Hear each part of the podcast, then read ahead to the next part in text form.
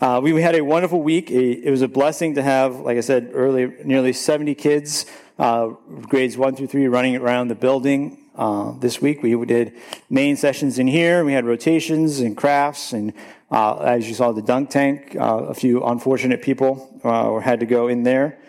Uh, but it wasn't nearly as bad as it seemed.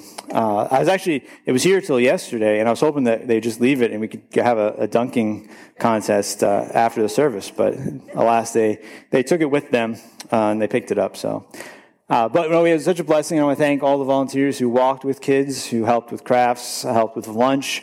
helped with preparing lunch and providing all the snacks. We had an overabundance of desserts, so thank you, bakers. Uh, I think I ate way too many cupcakes uh, this week. But, uh, and even those who, uh, who were home praying, we, we appreciate that because without the prayer support, uh, it would not have been as successful as it was.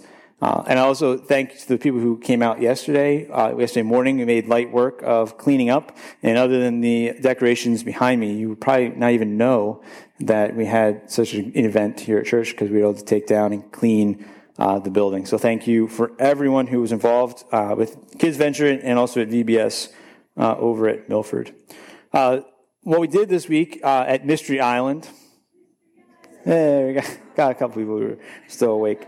Uh, Captain Dave took us around the island and we met different creatures, different animals who helped us learn different things about who God is. we learned that God is great. He's the one true God. God is almighty. He is all knowing, always present, and all powerful. God is ruler. He is the holy king of the universe.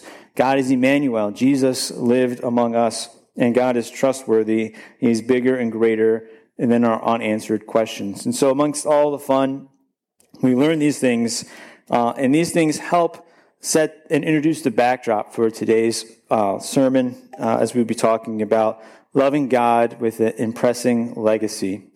And it's, it's because of who God is, because He is these things and more, that we that we can love him, that we are called to love him. It wouldn't even matter uh, if God had done nothing for us. If God could do absolutely nothing for our benefit, and he could still rightly call us to love him. He could rightly hold us to that standard because he is holy and righteous and perfect. And he created everything, and everything we have, uh, we're to devote to him. And so we pick up this morning, we look at Deuteronomy chapter 6. We pick up, and Moses is giving a secondary or reminder sermon to the nation of Israel. This is the younger generation who has survived the 40 years in wandering the desert as the, the penalty, the punishment for the unfaithful generation who doubted God at the report of the, the 12 spies. And so Moses had reminded them of the Ten Commandments in chapter 5, and now he comes into chapter 6 uh, giving them this command, giving them this charge that Jesus will actually repeat uh, from Leviticus uh, in, in Matthew. But let's read together Deuteronomy chapter 6, verse 1 through 9. Now, this is the commandment, the statutes, and the rules that the Lord your God commanded me to teach you, that you may do them in the land to which you are going over to possess it, that you may fear the Lord your God, you and your son and your son's son by keeping all his statutes and his commandments, which I commanded you, all the days of your life, and that your days may be long. Hear therefore, O Israel, and be careful to do them, that it may go well with you, and that you may multiply greatly, as the Lord, the God of your fathers, has promised you in the land flowing with milk and honey. Hear, O Israel, the Lord our God, the Lord is one. You shall love the Lord your God with all your heart, and with all your soul, and with all your might. And these words that I command you today shall be on your heart.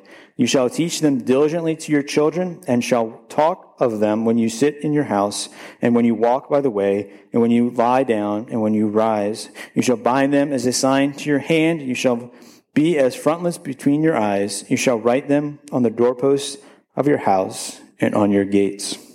This is the word of the Lord. Let's pray. Dear Heavenly Father, we thank you for your word. We thank you for the truth that is found in it. We thank you for the challenge uh, that it calls us to be more than we can be, Lord, that you hold us to a standard that is only attainable by your Spirit. Lord, we thank you for the regeneration of our hearts, the renewing of our minds. And Lord, we pray as we studied this morning, you would open our hearts to, to believe, our minds to understand, and that they would be connected in a way that we would be able to apply this and live this out, that we would love you with everything that we have, and that we would impress this upon our children. I pray these things in Jesus' name. Amen. So we see in these first uh, three verses, Moses is doing something. He's reminding the people of the covenant. He's reminding the people who God is. And why is it important for them and for Moses to remind the people of who God is? It's important because God is faithful. He's reminding them of the covenant that he made with their forefathers, the promises specifically that he made with Abraham in the covenant that he made back, and we see in Genesis chapter 12. God calls Abraham out of the land of Ur. He says, Go from your country and your kindred and your father's house to the land that I will show you, and I will make you a great nation, and I will bless you and make your name great, and so that you will be a blessing. I will bless those who bless you, and to him who dishonors you I will curse, and in you all the families of the earth will be blessed. Moses is reminding the people that God is now fulfilling this promise. He's bringing this promise to completion. They are literally right outside of the land, and they can probably see it. Some of it can see it across the Jordan River. And he's reminding them that even through all the stuff they've gone through, the 400 plus years of slavery in Egypt, that God has been faithful to fulfill his promise. So we must not forget who God is. Right? God is great. He's almighty, ruler, Emmanuel, and trustworthy. Right? And Moses is picking up and laying down that God is trustworthy. So no matter what they faced, God was going to continue his promise. As believers, we have this same assurance in the new covenant. In Hebrews chapter 13, the writer says, Now may the God of peace, who brought again from the dead our Lord Jesus, the great shepherd of the sheep, by the blood of the eternal covenant, in Ephesians chapter 1, Paul writes to them, Blessed be the God, the Father of our Lord Jesus Christ, who has blessed us in Christ with every spiritual blessing in the heavenly places. So together in Christ, we are connected. We are given a promise that God will never leave us nor forsake us, and he will hold us and keep us until the end. No matter what happens in the course of our life, God is going to keep us in this covenant that he's made with the blood of Christ. And so we need to remember that, again, God didn't have to do a single thing for us, and yet He still calls us to love Him perfectly. But He's gone above and beyond and loved us perfectly, and therefore given us the ability, the power, and the opportunity to love Him as well. And so this remembering who God is leads us to the point of confession. Not confession per se in the same sense of repenting, well, that does have a place but confessing to acknowledge, acknowledging who God is. And we see this in verse 4. Hear, O Israel, the Lord our God, the Lord is one. This passage is commonly referred to as the Shema. The Shema is a Jewish word for meaning to hear or to obey. And to obey isn't, or to hear isn't just simply like, hey, listen up, this is kind of important, so you might want to tuck it away. No, this is obey. Do this. So you could read it as Israel, do this, remember this, the Lord is one. And when we think of the word one, there's two things that really come out in this passage. One is God's uniqueness. God is one. There is one God. Right? And this is a stark contrast to the pagan polytheism that would have been surrounded the Israelites. The land that they were about to enter was full of people who believed in multiple gods, who served multiple gods, worshiped multiple gods, and God was calling them to believe in one. It wasn't God is just another God amongst many, or he even isn't just the superior God amongst other inferior gods. No, he is the one God. He is unique. In Isaiah 46, God says, I am God and there is no other. I am God and there is none like me. So Israel stood out amongst the other people, this belief that their God was one. We also see this idea, of unity. The oneness of God alludes to God's unity. The Trinity is hinted at throughout the Old Testament, but is revealed more clearly in the New Testament. And God as three persons does not nullify this idea of God being one. It actually speaks to, again, to God's uniqueness, but also there's none like him. This word one is also comes up in Genesis chapter 2, where it talks about Adam and Eve being one, married as one. And so the unity and bond in marriage is a small picture of the unity that God experiences in the Trinity. It's a, an example of that. He's become one. So God has made a covenant with his people, and God is one. We remember that God is one, which leads us to the commandment. It leads us to understanding what we're called to do. Because God has made a promise with us, because God is one, you shall love the Lord your God with all your heart, with all your soul, with all your might. And these words I command to you today shall be on your heart. What does it mean to love? What does it mean to love God. The world is full of examples and books and letters and movies and stories and shows and about love. Right? You got your romantic novels, you have your romantic comedies, you have your love stories of real life, right? But what does it mean to love? If you look at the world, the world would say love is a, an emotion, it's a feeling. You fall in and out of love. You can love for a while and then, oh, I'm tired of loving, or you become too difficult to love, so I'm going to love someone else. But love, according to God, according to the Bible, is a choice. Much like we talked about last week, forgiveness is a choice that we have to make whether we feel like forgiving or not. Love is also a choice, an act of the will, whether we feel like it or not. And more times than not, it happens. We have to do it even when we don't feel like it. This is especially true when it comes to loving God because we don't naturally love God left unto ourselves, we will not seek God. Romans 3:11 says no one understands, no one seeks for God. We cannot seek God, but that doesn't change God's standard, right? It's like, oh, well, since you can only jump this high, we'll lower the bar down here. No, the, the bar is set, and we must uh, rise to it. And through the Spirit, we are able to rise to love God. But loving God means we obey Him. We follow His commands. We do what He asks us to do, and we give Him honor, glory, respect, and praise. Loving God also means that we love others because God loves others. Forgiving people, sacrificing for people, giving of ourselves and the things we have in order to bless other people. God loved the world in such a way that he gave his only son. John 3:16, for he loved the world that he so loved the world that he gave his only son, that whoever believes in him shall not perish but have eternal life. Raises the question, are we willing to give our kids for God's purpose? God was willing to give his son for our benefit, for his glory. Are we willing to give our kids for his purpose? God is kind. He's tender towards us. He forgave us. We looked at Ephesians 4 32 last week, I believe, and to be kind to one another, tender hearted, forgiving one another as God in Christ forgave you. Raises a second question Are we tender to others? Are we forgiving of them?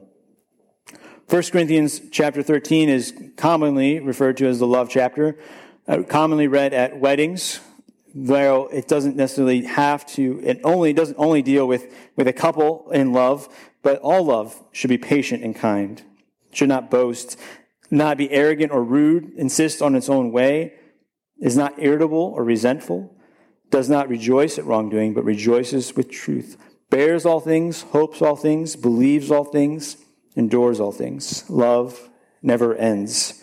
So we are called to love God in this way. I love that never ends, no expiration date on love, and consequently love other people this way. But God doesn't just leave it up to us to set the mark for what love is or how much we should love, because, you know, I don't have so much love to go around.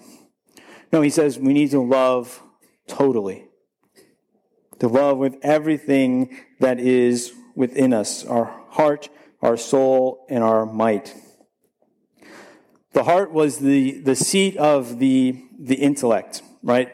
In Old Testament anthropology, when they talked about the heart, they were talking more of what we would consider the mind, our thoughts. Our thoughts should be held captive to God and to His will. We should love God with our thoughts. We should love God with our, our thinking, the way we think, what we think about. Our reasons should be in a way that are loving God. We see this in the way our minds are being renewed. In Romans 12, it talks about renewal of our mind and testing that we may discern what is the will of God, what is good and acceptable and perfect. Our sanctification is part of this, right? It's the will of God. Our sanctification is the will of God, that we are being renewed. Our minds are being transformed. We see this in the salvation of the world. Again, John 3.16, God desires for the world to be saved, to seek and to find salvation. The soul is the, the inner person, the spiritual being of us, our desires and our sensibilities. It includes our thoughts, but also our emotions, our feelings. It is we're to love God with all that is inside us, the totalness of our body. No part is to be not surrendered to God. The soul is the essential part, the, the breath of life that God breathed into Adam in creation. And then obviously our might is the strength, the physical side. Everything we do, our actions, our functions, we're to express our love to God and demonstrate through what we do in our actions. And so completely to love God with all that is within us, nothing to be held back. As the psalmist writes in 103 verse 1, Bless the Lord, O my soul, and all that is in within me. Bless his holy name. So, what does this mean? What does it mean to love God with all that is in us, everything that we have? Do we run to God for everything? Do we run to God and cherish Him in such a way that nothing else will suffice? When we are sad, do we run to Him? When we are happy, do we run to Him? When we have a bad day, when we are tired and worn out, do we run to Him? I think quite often for myself, I end up running to, to other things, right? We run to created things, things that are, are blessings, but also can take the place of God. That can be people, family, maybe it's food, television shows or movies, sports, maybe it's other things like alcohol or drugs or pornography or work or hobbies. We pour ourselves in, we dive deep into these things because we think that they're going to satisfy us and alleviate the pain that we're feeling. But the only thing that will last is God. The only thing big enough, the only one big enough to handle all of our stuff is God. All these other things, whether they're good or bad, innately good or bad, are going to run out. They're going to expire. They're going to last for a little while, but then we're going to be left perhaps even more empty than when we began. We're to love God with everything we have. Everything we do should be directed towards Him, and we should run to Him when we are feeling the weight of the world, to cast our fears and our cares upon Him. But it doesn't end there. Moses doesn't stop there. It doesn't say, oh, you love God with all you have. That's all I need to say. No, he goes a step further because we need to communicate this to the next generation. He talks about in verse 2, your son and your son's son. And he says in verse 5, and or verse 7, sorry, you shall teach them diligently to your children, and you shall talk of them, talk of these laws, these statutes, when you sit in your house, and when you walk by the way, and when you lie down, and when you rise. You shall bind them as a sign on your hand, you shall, they shall be frontlets between your eyes. You shall write them on the doorposts of your house and your gates. So in verse 6, we see we're impress them upon our own hearts, but then also to impress them on the hearts of our kids, right? To this word to teach diligently means to impress or to whet or sharpen. It's like whetting a, or sharpening a, a blade or a stone, right? You take care to and precision to sharpen a blade. To properly do it, you can't just willy nilly slide it on the stone because you're either going to damage the blade or not even sharpen the knife. The other part about sharpening a knife is I don't know about you, but I've never woken up in the morning, gone down, and found my kitchen knives to be sharp all by themselves. Right? Sharpening a knife doesn't happen precariously or by chance. There's a intentionality and a care to sharpening something. The, the truth of the matter is we are all impressing something. We're always teaching our kids something, teaching something. But what are we teaching? Are we diligently teaching and diligently pressing upon them the things of God, to love God with everything that is within us? As a parent, it's hard to balance the line of knowing and wanting what's best for your kids, allowing them to make their own choices and mistakes, and we want to protect them. We want to see them flourish and thrive. As Christian parents, we want to see them live lives in God's will, following Him. And as a past, present, and future challenge, every day presents new challenges and opportunities to learn and grow in our parenting. And now, before some of you tune me out because, oh, I'm not a parent, I don't have kids, I want to remind you that together we're the, God, we're the family of God. As we talked about last week, we're the household of God. We're all responsible for teaching and pressing these things upon the next generation. We've been adopted into God's family. Therefore, this applies to all of us. We are all called to pass on this truth. And you think about your own story. Maybe, I'm sure, there's someone other than your mother and your father who impressed spiritual truth upon you, whether it's a Sunday school teacher or a camp counselor or a pastor. Someone has impressed these ideals, the spiritual truths of God and fearing God in, onto your life. And each of us, whether it's good or bad, have been impressed by someone in the sense that they have taught us something. We've learned from them. We've picked up habits from them. But what habits are you impressing upon the next generation? What, what areas of life are you, in, you expressing value or placing value on? What compromises are you telling kids and that are okay to make? What guardrails are we putting in place to stay on track? And this is so hard. This is so difficult in the day and age we live because we live in the country of, that's flowing with milk and honey. Now, when I was a kid, I heard this phrase. I always thought the Israelites were going up into this land and that there'd be like rivers of honey and milk just flowing. I'm like, that sounds really cool. Kind of like a Willy Wonka chocolate factory vibe. Uh, but then, as I grew older and I learned what it means, it's, it's really talking about an example of prosperity. That the Israelites were going to go into this land and God was going to bless them. They're going to have the things that they needed. They're going to have plentiful milk because the fields would be lush and the goats would produce milk and they would have honey from the bees and they would be uh, just luxury items that you think of, okay, we have the essentials and we have the luxury items.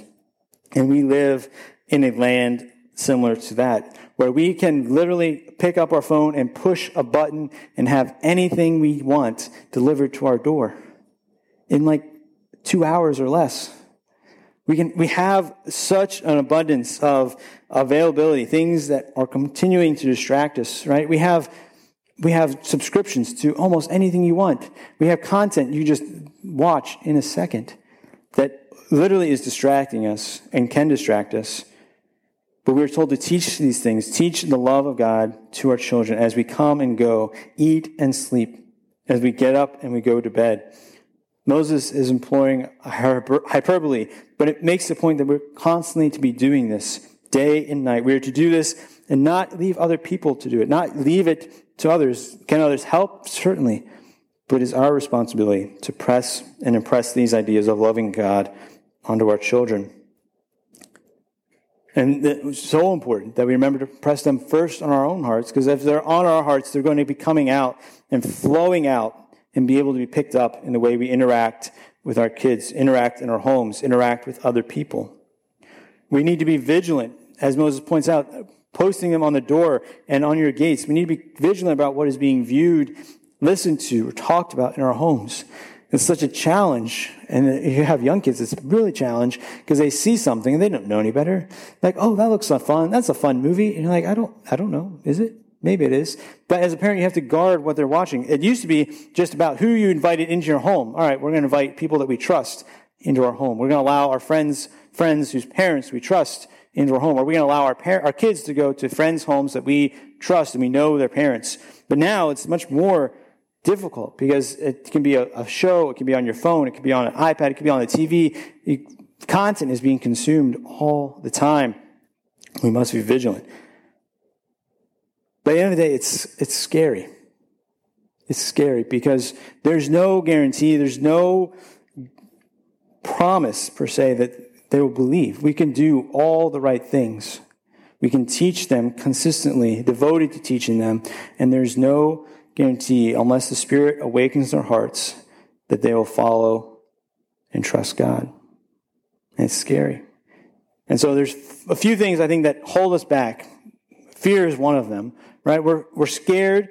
We're afraid what will, what will happen. We're afraid how they will appear to the world. I remember we went out west when I was uh, a young teenager, and there was a family out at one of the sites, and they had all these. I, at the time, I considered them cheesy Christian shirts. So they were like the rip-off, like uh, they take a famous brand and like write Jesus on it or something like that. Like Reese's, it would say Jesus, something like that. And I just looked at it, and I shook my head. I'm like, why? They're so weird. Why are they weird? Why, why are they doing that? But why not? They were happy. They were having fun. They didn't care. We're worried, we're scared that our children will look different and be weird, stand out among a world that is so different. Right? We fear that they'll miss out on opportunities. We want our kids to be well rounded and socially acceptable individuals, and we fear that they will miss out on opportunities to be who we want them to be. We also fear of what God will do with them or to them. What path is God going to take them down? What path is God going to, what trials will they face? What difficulties will be, come their way for God to get glory from their lives? I read recently in a, in a book a letter uh, to a missionary couple who they were serving. I don't remember exactly where they're serving. They were serving in a tribe in a village that was very closed to the gospel. Uh, they had been there for several years, it seemed, and they were not making any progress in advancing the gospel and sharing the gospel with people. And then one day, uh, their six year old son got hit by a truck and died. Through that, and their, their knowledge of God's grace and their, his peace, the village was opened, became opened up to the gospel. They, they saw how they handled that situation. God used that ter- terrible situation to open the door for the gospel to be shared in that village. And many came to a saving knowledge of God from that experience. And I read, as I read that, I, I had paused and I thought to myself, like, I don't know if I could do that. I don't know if I could lose one of my kids for God's glory in that way. We want to keep them safe. We have this fear of the unknown, and so we try to hold on to control. The plays, our fear plays into our dreams. We all have dreams for our kids. We have dreams that they'll grow up one day and they'll be successful. They'll be better than we will. We don't want to see them fail. We want to see them succeed, which there's nothing wrong with that. But I battle with myself over the dreams I have for my daughters. I, I want them to grow up and be healthy, mature, and confident young women. I want them to be financially secure and to find loving husbands who will care for them and protect them and love them. Uh, and I want them then, obviously, to have grandbabies and to enjoy lots of grandbabies. I just think that's a, a, fun stage in life that you can take care of them and then you send them home. You sugar them up and you send them home. It just it sounds so much fun. But I would trade all of that if I knew that they'd be walking with the Lord all their days. It didn't matter. It doesn't matter what kind of career they have. It doesn't matter if they even get married or if they are living on a minimum wage. But if they're following the Lord, if they're loving God with everything that they have, that would be worth it.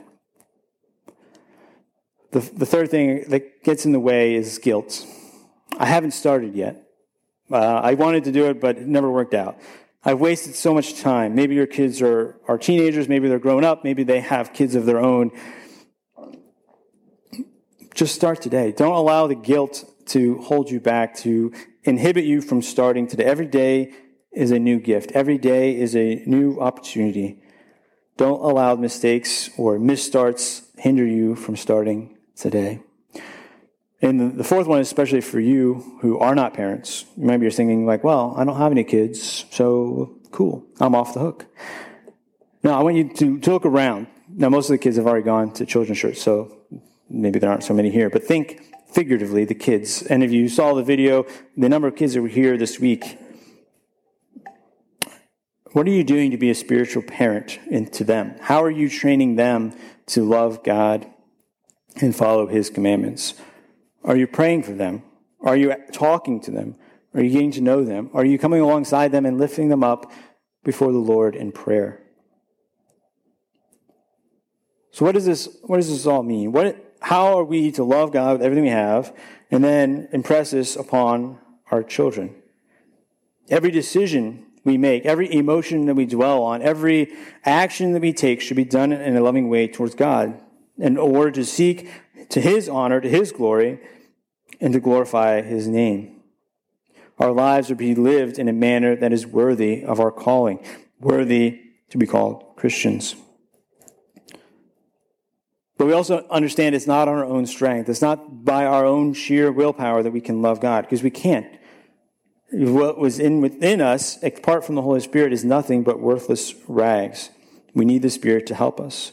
It's also a daily challenge. We can't wake up tomorrow and say, all right, from now on, I'm going to love God with everything I have, and then let, let it go the next couple days, the next couple weeks. It's a daily act of the will. We must choose to love God daily, morning, afternoon, evening.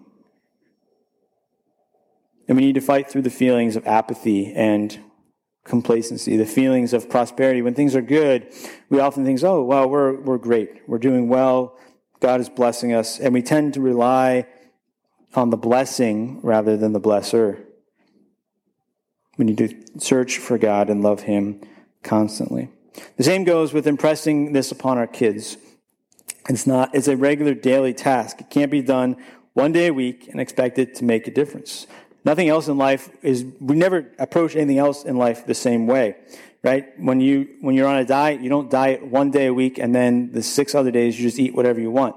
If you did that, your diet's probably not going to work out the way you are hoping, right? We don't work out one day and expect to see results as if we were working out every day.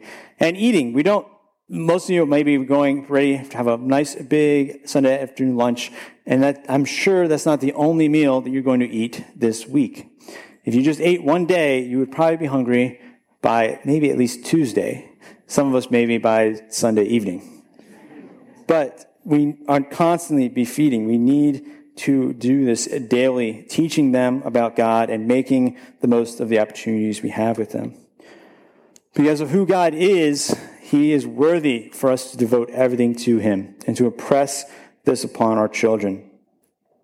If we believe that God is worthy, if we believe that our entire life will be devoted to Him, and we will be devoted to passing this legacy on to our children, making the most of every opportunity to teach them, to impress on them the importance of loving God above all else, willing to sacrifice anything and everything for his sake. Let's pray.